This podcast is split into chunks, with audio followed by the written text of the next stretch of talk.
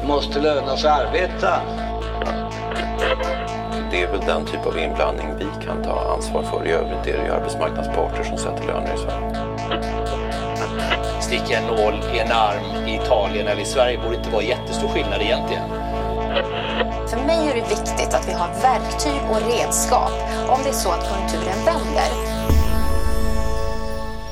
Välkomna till Arbete och fritid som idag spelas in tisdag den 9 november. Innan vi drar igång så tänkte jag den här gången berätta att man kan skriva till Arbetsvärlden på Facebook eller Twitter och till exempel hashtagga arbete och fritid. Och så kan man tipsa oss om vad vi borde snacka om i kommande program och så tar vi in era förslag och så hamnar de där. Så gör det hörni. Idag ska vi prata om klimatomställning. Det är ju så att nya gröna industribranscher växer fram i norra Sverige. Vi ska få ny infrastruktur, nya transporter, stora vindkraftparker och vi har ett stort jordbruk som också släpper ut mycket koldioxid som vi borde ställa om. Hur ska vi få ihop de här utvecklingarna, koordinera dem på ett bra sätt och vilken är fackens och arbetsmarknadens roll i den här processen? Det tänkte vi prata lite om idag och med oss har vi då Kajsa Borgnäs som har skrivit boken Ingen tid för illusioner, en reseguide på Atlas förlag. Välkommen till podden! Ja, tack så mycket, vad roligt att få vara här. Helt ny bok så du ska få guida oss då i det här landskapet. Berätta om dig, du är till vardags vadå? Jag är till vardags, ehm, jag leder ett utredningsinstitut kan man säga, en tankesmedja i Tyskland som är kopplat till ett av de två stora industrifackförbunden, IGBCE. Eh, och det är det facket som organiserar det som vi i Sverige kallar för processindustrin. Så att det här institutet tar fram rapporter, analyser kring transformation, omställning, mycket fokus på ekologisk hållbarhet, tekniska och sociala förändringar men också fokus på andra förändringar typ digitalisering, globalisering, framförallt Kinas roll som är ett väldigt ett stort ämne i Tyskland och sen också ett väldigt, väldigt eh, stort och växande tyskt problem, nämligen den demografiska förändringen. Alltså tyskarna är ju ett väldigt gammalt folk och blir allt äldre. Så att eh, det jag gör till vardags är att försöka ta reda på så mycket som möjligt och sen också förmedla så mycket som möjligt hur man kan hantera dem ur ett fackligt perspektiv. Ja, jättekul att ha dig med. Britta Lejon, ordförande i SD, du är också med som alltid. Ja, nästan alltid i alla fall. Hej! Hej! Och Mikael Fältbom heter jag och är chefredaktör för Arbetsvärlden.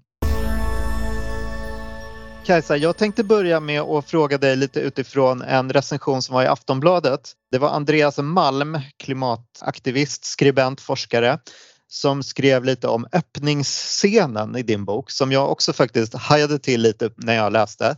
Du inleder ju med att eh, i en öppningsscen så blockerar tusentals aktivister från den här organisationen Ende Gelände, ett brunkolkraftverk i västra Tyskland.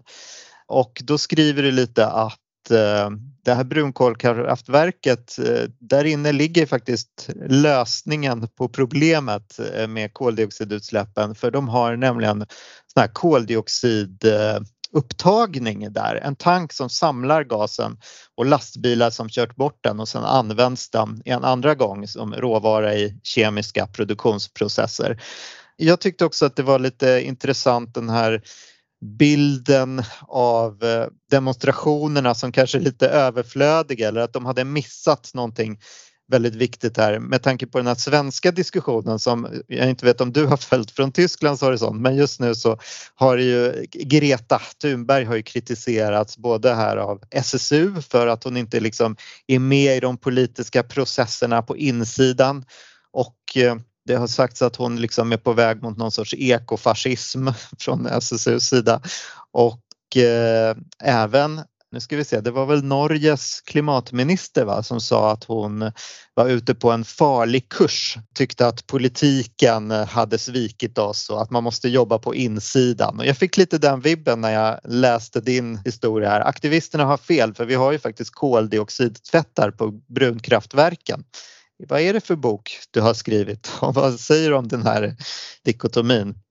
Ja, för det första är det ju jättebra att man hajar till där i den första scenen. Det är ju nämligen det som är meningen. Och det var också faktiskt just den här scenen som fick mig att börja skriva på den här boken för ett tag sedan. alltså de här aktivisterna, tusentals aktivister som sätter sig på spåren mellan dagbrottet Garsweiler och eh, eh kraftverken Niederaussmann och Neurath eh, och blockerar tillförseln av kol och lyckas minska elproduktionen med ungefär 10 den fråga som jag ställde mig var då, ja vad gör vi morgonen efter? Alltså vad gör vi nästa dag? Eh, och då råkar det vara så att inne på det här kraftverksområdet så befinner sig ett av Europas få testanläggningar för koldioxidtvätt som alltså tar bort 90 procent av koldioxiden ur gasen, sparar den här gasen antingen i tankar eller skickar dem vidare till någon, ton, någon produktions, alltså en kemisk produktionsprocess. Och det jag, jag säger på många ställen i boken eh, att protester, aktioner, Ehm, kanske också till viss del liksom enkla sabotage kan vara viktiga. Alltså sabotage det är att ta steget eh, en bit för långt enligt mig, men protester och aktioner kan vara viktiga för att driva politiken framåt, alltså för att få snabbare politiska beslut, för att visa också vilka, vilka stora värden det är som står på spel.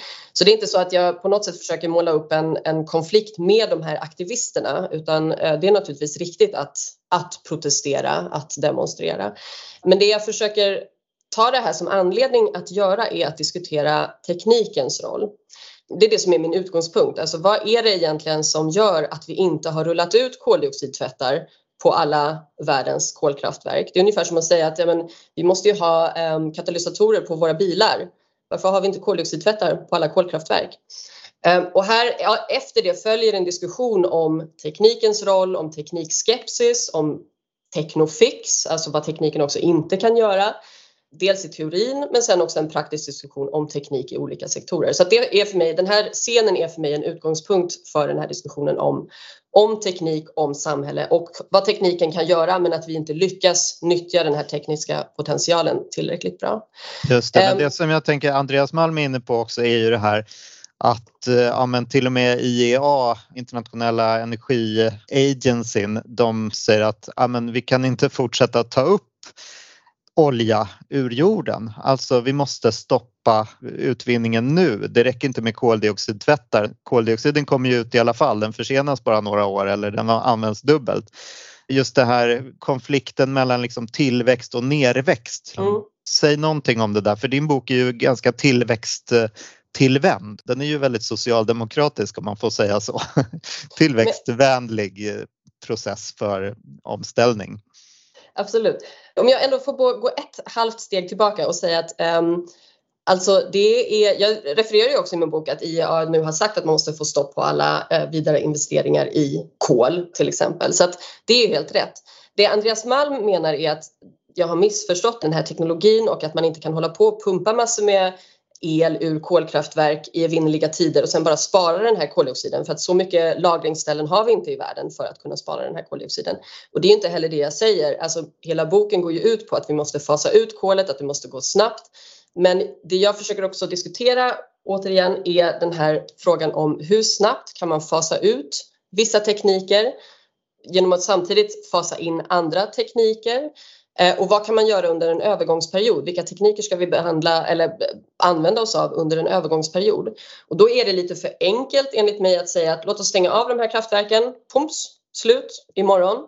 Vi kommer att behöva el. Vi kommer behöva el, utvecklingsländerna kommer behöva el och det är framförallt utvecklingsländernas byggande av nya kraftverk som driver den globala uppvärmningen.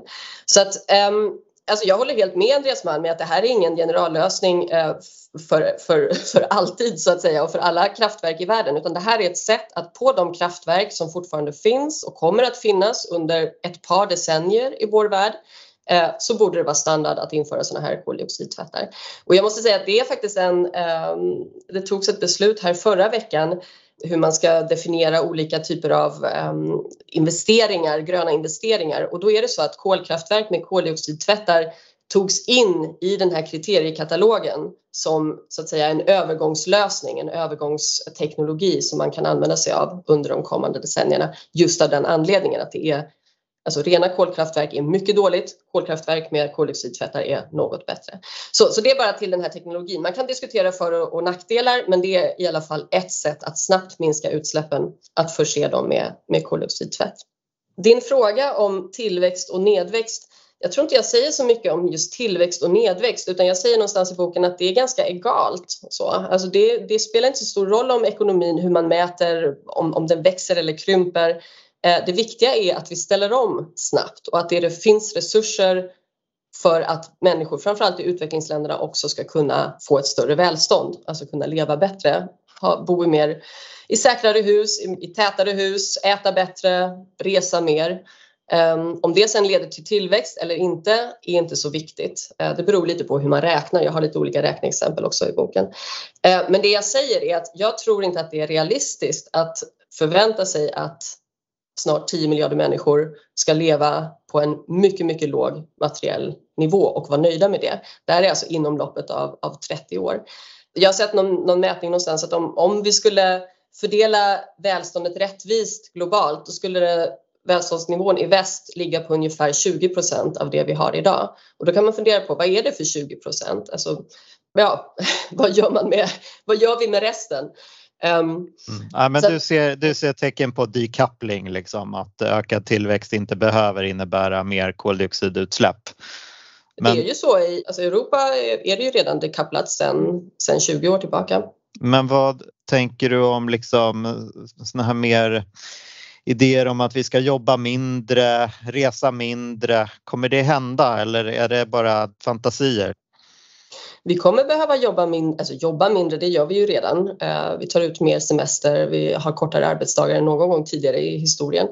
Men, men ja, resa mindre, eh, förmodligen konsumera mindre.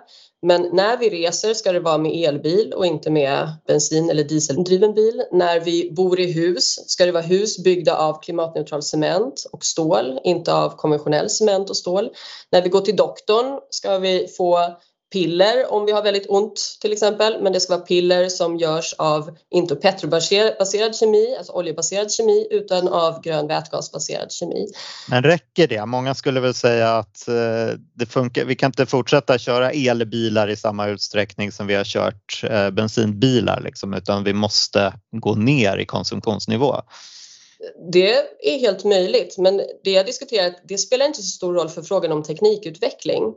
Alltså om 100 bilar kör på gatorna eller om 50 bilar kör på gatorna, det är inte det, alltså för teknikutvecklingen är inte det så viktigt. Vi behöver även de 50 bilar som kör eller de 20 bilar som kör istället för 100 kommer att behöva drivas av batterier och av fossilfri el. Så att det här argumentet, huvudargumentet i boken att vi måste snabba upp teknikutvecklingscykeln, det gäller också när vi eller om vi vill och behöver konsumera mindre. Mm, absolut, vi kan väl gå in på det. Det här med statlig industripolitik är ju du lite inne på. Du tar som ett exempel månlandningen som brukar uppmärksammas där. Den skapade många värdefulla saker som kom ut av den när framförallt då USA deltog i det här racet mot månen. Vi fick GPS och internet så småningom och joystick och jag vet inte allt vad som kom ut av det där. Och du är inne på det där att staterna har en enorm kraft när man eh, går ut lite mer ideologiskt för att skapa någonting som inte behöver vara vinstmaximerande. Men också lite grann på problemen med det där med hur mycket risk man kan ta. Man riskerar att satsa på helt fel saker och den här bilden av att hur mycket ska staten blanda sig i och hur mycket ska marknaden välja den teknik som visar sig vara mest effektivt. Det finns ju lite aktuellt sammanhang för det där tänkte jag också från S-kongressen. Eh, regeringen går ut med 100 miljarder till, eh, eller om det var Socialdemokraterna kanske gick ut med 100 miljarder i eh, gröna krediter till bankerna. Och det har ju förts en diskussion om det är rätt väg att gå eller om man ska satsa på en grön investeringsbank istället som väl till exempel Storbritannien och jag tror också Danmark har. Det hänger ihop det där lite grann. Det hänger ju också ihop eh, med eh, dagens Svenska Dagbladet så är det också en eh, debattartikel av Magdalena Andersson och finansmarknadsministern Åsa Lindhagen under rubriken Vi måste ha rätt verktyg för att kunna investera och där de säger att vi behöver se över det finanspolitiska ramverket för att kunna göra de nödvändiga klimatinvesteringarna i Sverige framöver. Just det. Nej, men, eh, hur mycket som behövs och den ska styra. Alltså, I ett krisläge så måste ju staten styra mycket mer. Så är det ju. Eh, och det ser vi ju exempel på hela tiden. I, i, alltså, I alla kriser så måste staten både styra och i efterhand rensa upp så att säga eh, men också styra den ekonomiska utvecklingen och var, var, vart investeringar flyter till exempel och så. Eh, och nu befinner vi oss också i en krissituation och då menar jag att det är en, ett läge där staten måste liksom flytta fram positionerna och titta på vilka hur ser infrastrukturen ut? Hur ser teknikerna ut? Vilken teknik behöver vi? Vilken teknik behöver rullas ut? Vad kostar det? Vem som ska bära de här kostnaderna? Och den här typen av koordineringsansvar tar ingen annan. Ehm, jag skriver också på en del ställen, lite olika ställen, att det inte är finansieringsansvaret som är statens största uppgift. Det är också väldigt viktigt. Men det är ungefär mellan 10 och kanske 25 procent som staten kommer behöva investera av de här klimatinvesteringarna beroende på hur man räknar lite grann eh, enligt liksom internationella eh, uppskattningar av det. Så att det stora ansvaret är egentligen koordineringsansvaret. Att någon måste gå in och säga att nu behöver vi faktiskt rulla ut den här typen av tekniker i de här sektorerna och vem ska då göra vad? Och det liknar jag lite grann vid eh, situationen som vi hade under coronapandemin. Och då var det inte så att staten sa jaha, vi har corona här, vad ska vi göra åt det? Eh, utan tvärtom sa staterna, hörni företag, kan ni dels hjälpa till med att producera skyddskläder, eh, andningsskydd, andningsapparater, eh, masker och så vidare och kan ni se till att rikta era forskningsresurser jättestarkt mot att utveckla covidvaccin. Det gavs inga liksom, ja, vad ska man säga, krav på att det skulle vara med mRNA-teknik eller klassiska vaccin men man sa att vi har ett problem, covid är ett jättestort problem, kan ni hjälpa oss att lösa det? Och företagen svarade ganska snabbt och sa okej, okay, det gör vi. Vi gör en kostnadsdelning och sen delade staten och företagen på kostnaderna för innovation, för att bygga nya fabriker. Det byggdes ju jättesnabbt, en massa nya fabriker och sen att rulla ut hela det här så att um, befolkningen kunde bli vaccinerad. Så att någonting du, liknande ja borde man tycker, göra inom den gröna teknikutvecklingen. Just det. Tycker du att det görs någonting idag då? Finns det några internationella exempel på länder som har tagit det här på allvar och jobbar det, bra? Det tas flera steg till, mot att staterna ska kunna stödja företagen starkare i den gröna teknikutvecklingen. Det var ju så länge att i Europa till exempel att man inte alls fick stödja eh, företagsinvesteringar så, alltså det föll väldigt snabbt under de så kallade statsstödsreglerna eller man trodde att det skulle falla över sta under statsstödsreglerna och så gjorde staterna inte det. Nu ser man ju hela tiden exempel på att stater stödjer eller försöker stödja företag som investerar i grönt stål eller i Eh, Eh, vad gäller den förnybara tekniken till exempel. I Tyskland här så eh, pratas det mycket om kemiska crackers. Det är också jättestora investeringar som behöver mycket stöd. Så att man ser inte så mycket i praktiken än, alltså några små steg i praktiken, men framförallt vad gäller den politiska debatten så går det ju mycket mer mot att hur ska man stödja de här sektorerna, branscherna, de här företagen så att det blir lönsamt för dem att investera i den här tekniken som fortfarande är Eh, riskfylld. Och där är det som ni pratade om förut, som Britta sa, det här finanspolitiska ramverken ändrar sig ju inte bara i Sverige nu utan EU-kommissionen diskuterar ju nu också att man ska luckra upp de här skuldreglerna och lägga klimatinvesteringar faktiskt utanför skuldankaret inom Europa. Och i andra länder, Tyskland till exempel, så har man ju i praktiken en parallell Ehm, investeringsbudget till driftsbudgeten. Så det finns liksom olika sätt att hantera det här men det finns i nästan alla länder och i, på kommissionens, alltså på EU-nivå så finns det en diskussion hur man ska kunna se till att få fler klimatinvesteringar som inte då ska falla under de här ganska restriktiva eh, i övrigt budgettekniska reglerna. Just det. Har du någon take på det här om det ska ske via en statlig investeringsbank eller om det går lika bra med de här krediterna till affärsbankerna? Alltså det finns ju olika modeller. Det man vill göra är att eh, sänka kostnaden för privat kapital, alltså crowding in av privat kapital på det här sättet. Om man gör det genom att man har en bank som ger ut eh, vissa krediter, det har man i Tyskland till exempel, KfW ger ut eh, väldigt gynnsamma krediter, alltså billiga krediter till önskvärda investeringar. Man kan göra det genom fonder, alltså det finns olika fondmodeller där staten tar upp Eh, krediter på öppna kapitalmarknaden och sen slussar in det i företag eller i projekt eh, som har ett visst syfte, till exempel grön omställning. Om man gör det genom vanliga eh, kreditgarantier kan man också göra. Om man gör det som sagt genom en parallell investeringsbudget där avskrivningstiderna ser annorlunda ut kan man också göra. Alltså det, det finns olika modeller som redan används i olika länder och som också diskuteras i olika länder. Jag tycker att det här, den svenska diskussionen kring det finanspolitiska ramverket är oerhört stel eller har varit oerhört stel. Det har varit väldigt mycket diskussion om det och väldigt liksom, en fast övertygelse om att det bara finns ett enda sätt att vara finanspolitiskt eh, ansvarsfull på. Men tittar man lite grann utanför de egna landets gränser, det egna landets gränser så ser man att det finns många sätt att vara ansvarsfull på. Och även de här sätten diskuteras ju nu hur de kan luckras upp ännu mer för att just möjliggöra stora investeringar för teknikomställning. Jag tänkte, du är ju lite inne på också det här med de olika sektorerna i eh, samhället och i vilken ordning man ska ställa om och hur det där ska fungera. Alltså ett exempel är väl lite så här, ja, måste vi ta fram fossilfritt stål innan vi kan bygga alla de här vindkraftverken som vi behöver för att få all den här energin som vi ju då måste ha för att skapa det här fossilfria stålet. Alltså det finns lite paradox där i att eh, ingenting går utan det andra. Hur ska vi tänka där? Ja, både och. Alltså, å ena sidan är det ju så att i länder som har hela sin elproduktion ur kol till exempel så är det ju faktiskt ingen förbättring för miljön om bilarna är elbilar. För då tankar de, istället för att tanka diesel och bensin, tankar de kolel. Så. Och därför måste ju de länderna först egentligen, eller i alla fall snabbast ställa om sina elsektorer och sen ställa om de efterföljande sektorerna. Eh, på samma sätt som förnybara elbilar, eller elbilar är ju inte heller någon vinst för klimatet om inte stålet i dem är antingen väldigt mycket lättare än annat stål eller klimatneutralt stål. Så att det finns en, så att säga, en, en eh, viss hierarki här. Samtidigt så är det ju teknikutveckling som också sker parallellt och som måste drivas på nu för vi har inte så lång tid på oss. Till viss del måste man säga först måste el och värmesektorn ställa om. Sen kan industrin ställa om, framförallt basindustrin och sen efter det är trafiken, eh, jordbruket är lite grann en egen sektor. Men samtidigt så måste man driva fram teknikutvecklingen snabbt inom alla de här sektorerna. För Sveriges del är det här inte någon, någon stor fråga egentligen för vår el och värmesektor är ju redan dekarboniserade så att vi har egentligen alla förutsättningar i världen att snabbt ställa om också de efterföljande sektorerna. En mycket bättre förutsättningar än de flesta andra länder och borde därför också vara mycket snabbare än alla andra.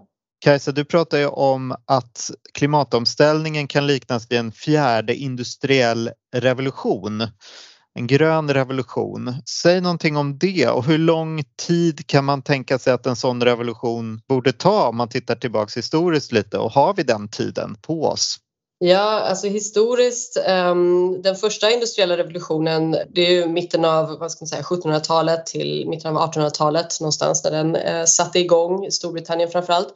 Den byggde ju på kol och eh, löpte över ja, 100-150 år. Den andra industriella revolutionen var ju väldigt mycket baserad på olja, upptäckten av olja och framförallt med petrokemin och allt man kunde göra med kemi plötsligt, kemiska produkter och konstmaterial och sådär. Det var kring förra millennieskiftet, äh, ja sekelskiftet, sorry. Eh, och sen den tredje industriella revolutionen är ju framförallt den som har med mikroelektroniken att göra, alltså det vi kallar för digitalisering idag. Eh, som satte igång någonstans kring 70-talet ordentligt. Och det som eh, jag argumenterar för nu och många andra också är att vi behöver en fjärde industriell revolution eh, som inte kommer av sig själv, alltså den kommer inte av marknadskrafterna, den kommer inte för att vi har upptäckt en ny energikälla plötsligt eh, eller att vi på något annat sätt har blivit bättre på att utnyttja en energikälla utan vi måste driva fram den här fjärde industriella revolutionen politiskt och delvis också innan de här teknikerna är riktigt mogna och det är mycket svårare och måste, som du säger Mikael, måste gå mycket snabbare än de tidigare. De har väl tagit mellan, vad ska man säga, ja, 50 och 100 år eh, sådär i snitt har de fått löpa. Men det här måste alltså gå på en generation på 30 år och det jag också försöker visa i den här boken är att man måste liksom nästan ställa det här på huvudet. Alltså vi måste nästan tänka bakifrån. Vi måste planera omställningen och den här industriella revolutionen från 2050 och bakåt. Eller 2045 och bakåt. Vi kan inte liksom börja eller fortsätta pusha bara nu så att vi liksom bygger ut lite grann och stöder lite grann och, och snabbar upp teknikutvecklingen lite grann. Utan mycket mer måste vi tänka bakåt. Alltså var vill vi vara 2050 om allt stål, all cement, all kemi, all trafik alla kor, om allt ska vara klimatneutralt, alltså allt vi gör, allt vi äter, allt vi reser, allt ska vara klimatneutralt om 30 år. Vad måste vi då göra om 20 år? Vad måste vi göra om 10 år? Vad måste vi göra om 5 år? Vad måste vi göra imorgon? Så det kräver faktiskt en helt annan, en annan planering, en annan, att man överblickar fler så att säga, tekniska processer och hur de hänger ihop med varandra. Så det är en helt annan typ av eh, industriell och teknisk revolution som vi kommer behöva ha den här gången. Men ja, det kommer påverka, liksom de tidigare industriella revolutionerna så kommer det påverka all teknik i samhället och en stor del av det som, alltså det som är vår vardag, hur vi väljer att leva. Hörni, ska vi gå in på, lämna tekniken lite grann och gå in på de liksom större samhällsekonomiska aspekterna. Du skriver någonstans att det är viktigt att man liksom inte underkänner generationer av till exempel gruv och industriarbetare bara för att deras teknik nu fasas ut. De har känt en stolthet i det här och det är viktigt att man inte liksom säger att det ni gjorde var förgäves eller var någonting dåligt de ska känna någon sorts trygghet i omställningen. Jag tänkte på det där, det är väl facken i Volkswagen har väl till exempel sagt nej till elektrifiering vid något tillfälle och du skriver lite om hur man har försökt lösa det där i Tyskland med den tyska kolkommissionen till exempel som har försökt göra kolregioner till vätgasregioner. Kan inte du berätta lite om det där? Ja, ehm, alltså det här facket som jag jobbar för, IGBT, har ju kolarbetarna som medlemmar eh, till exempel. Det är ju en, en, stor medlemsgrupp. Så att det var ju liksom, jag slängdes in i det där när jag började eh, jobba här med det här facket för fem år sedan nu. Och då var ju jag menar folk, jag märkte det också, folk var ju inte emot liksom klimatpolitik generellt eller så utan man var emot att, så här, men varför ska vi bära den här kostnaden och vad händer med oss då? Alltså det var väldigt mänskliga frågor. Så här, vad ska jag göra då? Eller vad ska mina barn göra? Eller vi vill inte flytta till, till Västtyskland eller till södra Tyskland utan vi vill gärna bo här. Uh, vi har bott här i alla generationer. Så det var liksom den här typen av mänskliga frågor som, som facken ju ofta också måste ta hand om. Alltså vad händer med människor eh, som blir utan jobb eller som kanske inte har kompetenser som efterfrågas längre? Också chefen för det här industrifacket, Michael Vassiliadis, jobbade mycket med de här fackliga grupperna med, på företagen här med att liksom prata med dem. Vad är det ni vill? Vad skulle ni kunna acceptera? Så, hur snabbt kan det här gå? Utfasningen av kolet, vad behöver ni istället? Och då kom det fram saker som ja, alltså dels en stark region, alltså investeringar i infrastruktur, att det finns bussar, att det finns tåg, att det finns liksom skolor, så där, att det fortfarande är ett samhälle som, som håller så. Eh, att man får hjälp när de här skatteintäkterna faller väck med kolkraftverken så att man får hjälp med att ändå bygga liksom en, en, ordentlig infrastruktur. Och sen är det såklart möjligheter för de enskilda människorna, alltså vidareutbildning för de som är äldre, de kunde naturligtvis gå i förtidspension, fick också bra, det, det är en bra liksom, deal som de har fått, de allra flesta.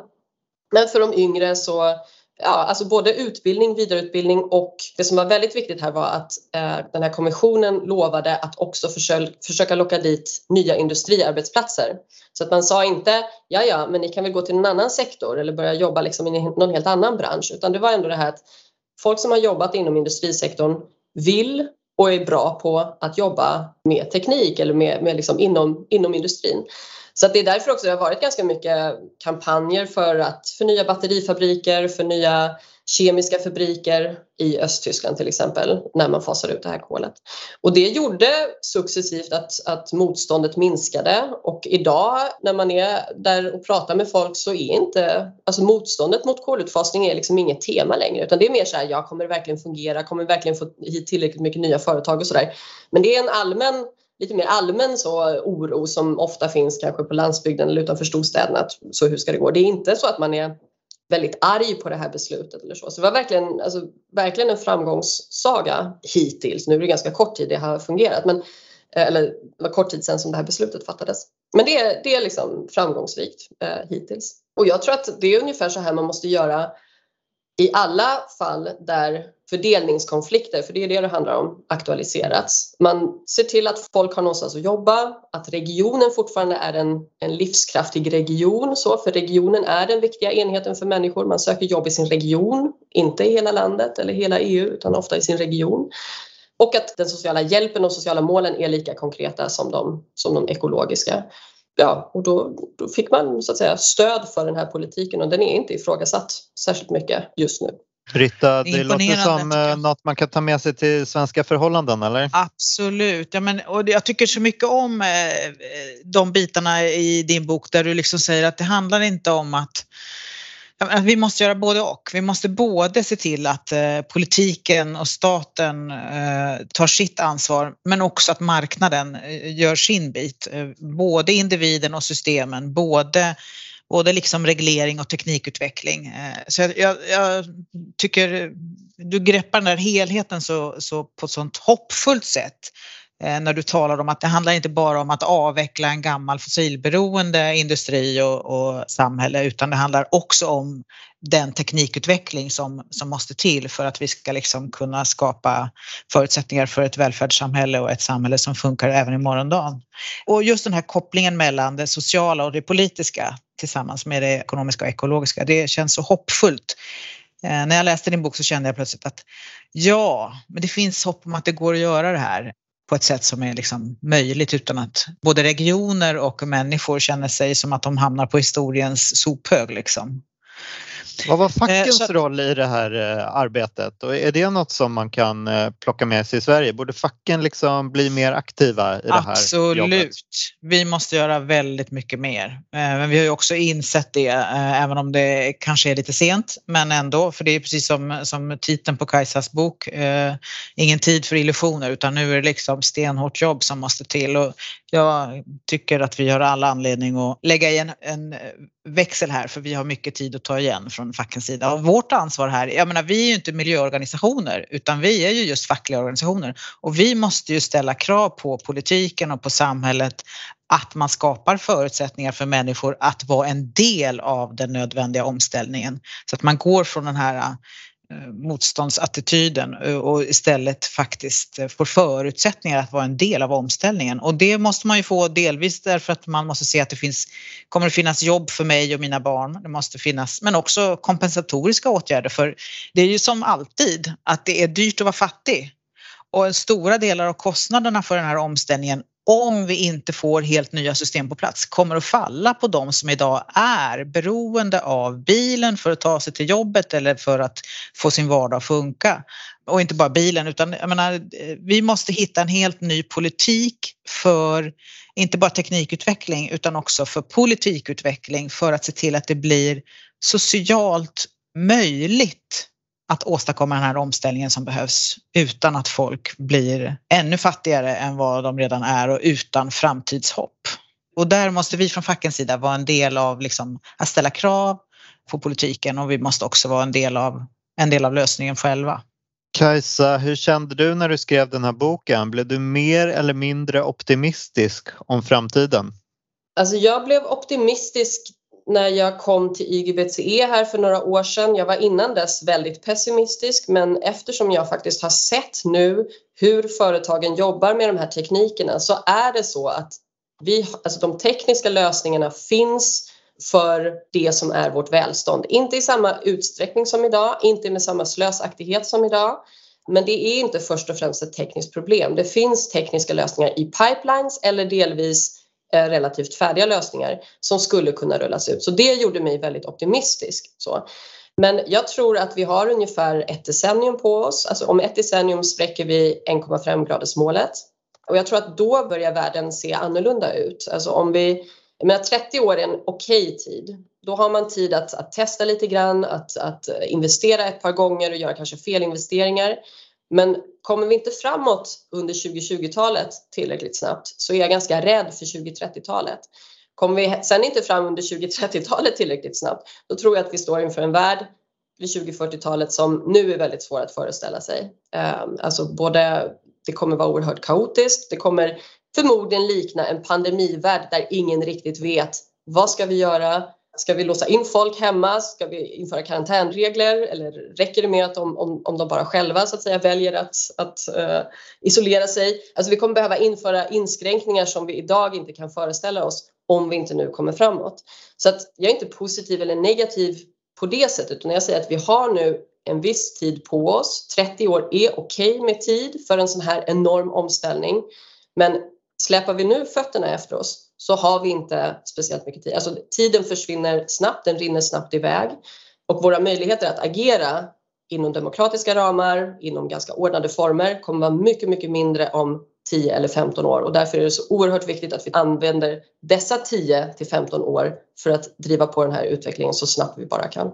Mm. Ja men du säger att tekniken inte är det stora problemet så jag antar att det är politiken då. Då kommer vi väl lite in på eh, det här COP26-mötet eh, som pågår nu i Glasgow.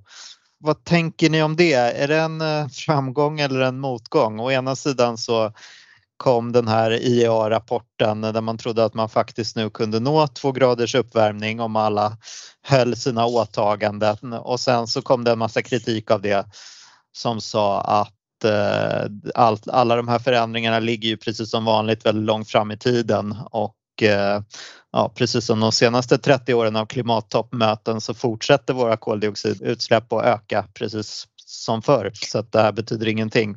Vad är er uppfattning?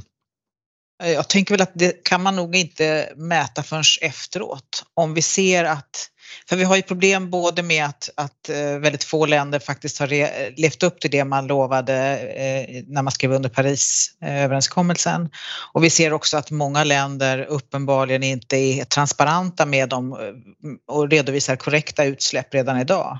Så att jag tänker att det blir väl otroligt viktigt att se ja, kommer man nu då att leva upp till de nya utfästelser, till de redan gamla och de nya utfästelser som kommer under de här dagarna? Det avgör ju om den här konferensen blir, ja, blir det hjälpmedel och det avstamp vi behöver. Jag hoppas ju att man kan eh, under de sista dagarna här åstadkomma en del av de verktyg som behövs för att vi ska kunna ta oss framåt, för att vi ska kunna se till att det blir verklighet av löftena. Men jag tror att vi kommer inte kunna utvärdera den här förrän efteråt egentligen. Nej, ehm, jag tror också det är väldigt svårt att utvärdera medan det pågår. Det kommer ibland också statements precis till slut, i sluttampen och så av sådana här möten. Så att, eh, ehm, det kan ju fortfarande utveckla sig. Uh, men um, det viktiga är ju att se att alltså, en stor del av världen, till exempel Europa, där går det ju redan åt rätt håll. Alltså, vi har haft negativa utsläpp, alltså inte negativa, men alltså minskande utsläpp uh, under de senaste 30 åren. Eh, framförallt i de sektorer som har täckts av ETS-systemet. Och, eh, Men gäller det här även om vi räknar in konsumtionsbaserade och det gäller, utsläpp? Och det gäller även när man räknar in konsumtionsbaserade utsläpp. Det finns också saker som tyder, tecken som tyder på att om vår import under de senaste tio åren är mindre koldioxidtung än vad den har varit tidigare. Och det beror ju också på att till exempel länder som Kina också ställer om. Sverige, är naturligtvis länder i Europa har olika fotavtryck. Sverige importerar ju väldigt mycket produkter eftersom vi exporterar så väldigt lite produkter själva eh, och producerar ganska lite själva. Men ett land som Tyskland till exempel har ju eh, alltså har inte speciellt stort, mycket större fotavtryck när man tar in importerna eh, eftersom man exporterar så mycket produkter. Och i takt med att Kina ställer om och Kina ställer snabbt om eh, så kommer också den kinesiska exporten bli allt grönare. Eh, så då kommer importen kanske inte vara, alltså om vi har gamla eh, fabriker kvar här och de nya investerar i Kina eh, eller byggs i Kina, då kommer import snarare bidra till gröna, eh, alltså ett bättre ekologiskt fotavtryck. Måste man naturligtvis ta bort transporten från det. Men att, alltså det viktiga är ju att se vad G20-länderna gör. De står för 80 procent av världens utsläpp. Och där händer det ganska mycket och det är viktigt också att se vad de stora utvecklingsländerna gör, framförallt Kina och Indien. Och Indien har för första gången överhuvudtaget antagit ett mål nu. Jag tror att det också var 2060 klimatneutralitet. Det är naturligtvis alldeles för sent, men bättre ett mål än inget alls. Eh, och Kina har som vi vet också ett mål om klimatneutralitet till 2060 och Kina har Alltså historiskt sett har de eh, egentligen överträffat alla sina mål. Alltså det eh, finns stor chans att de också kommer tidigare lägga det där målet. Så att den kinesiska omställningen går väldigt snabbt. Jag tror att Kina har intresse av en snabb omställning i resten av Asien och använder sig ju av Belt and Road Initiative till exempel för att också um, bygga solparker, vindparker i um, andra länder och har nu också nyligen aviserat att man inte stöder några kolkraftverk uh, utanför Kinas gränser heller vidare. Alltså, man ska se mycket mer det här som ett spel mellan nyckelaktörer. EU är en väldigt viktig nyckelaktör och där går verkligen utvecklingen i rätt riktning, också med kommissionens senaste förslag om, eh, från, från juli i, i somras. I Kina går utvecklingen åt rätt håll och de är, alltså, där går det nog så snabbt att vi kan vara...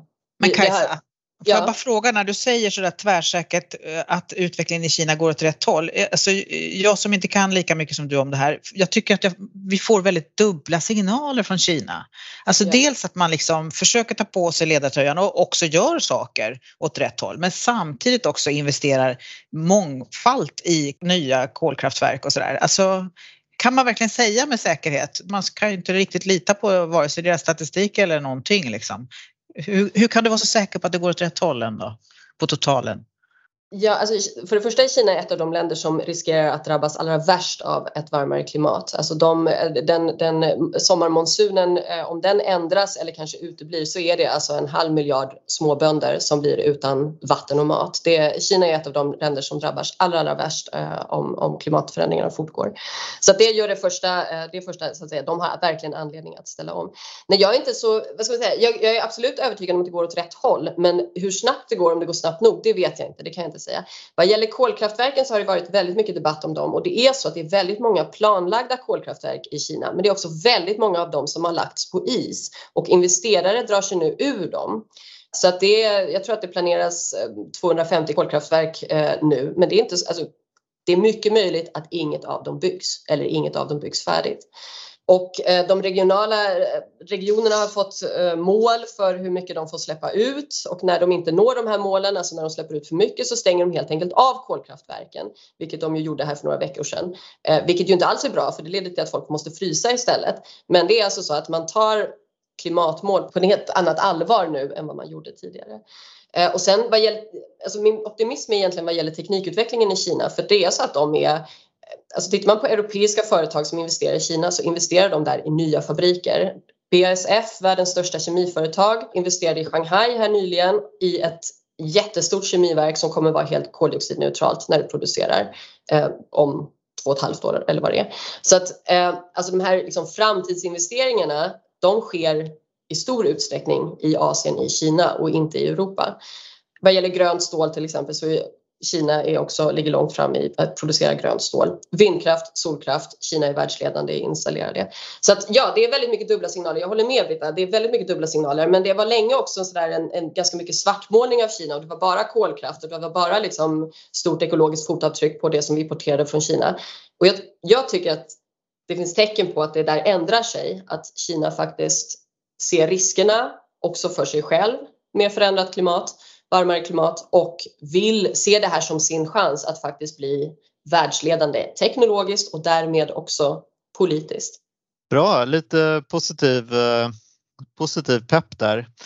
Vad säger ni? Är det något eh, som vi borde ta upp mer? Är det något du inte har fått sagt Kajsa? Det är massor hon inte har fått sagt. Ja, ja. jag måste hämta mig. Jag ska hämta min bebis bara, vänta lite. Mm. Ja, gör det. Jag tänkte en del, en del sådana här konfliktytor som du målar upp som, som liksom kommer att finnas, alltså användningen av marken för matproduktion kontra liksom, eh, eh, hållbar energiproduktion och sånt där. En del sånt är ju jättespännande och viktigt att hitta lösningar på men man hinner inte gå in i allt i ett sånt här samtal. Men det finns ju många aspekter i din bok som jag tycker förtjänar att lyftas fram.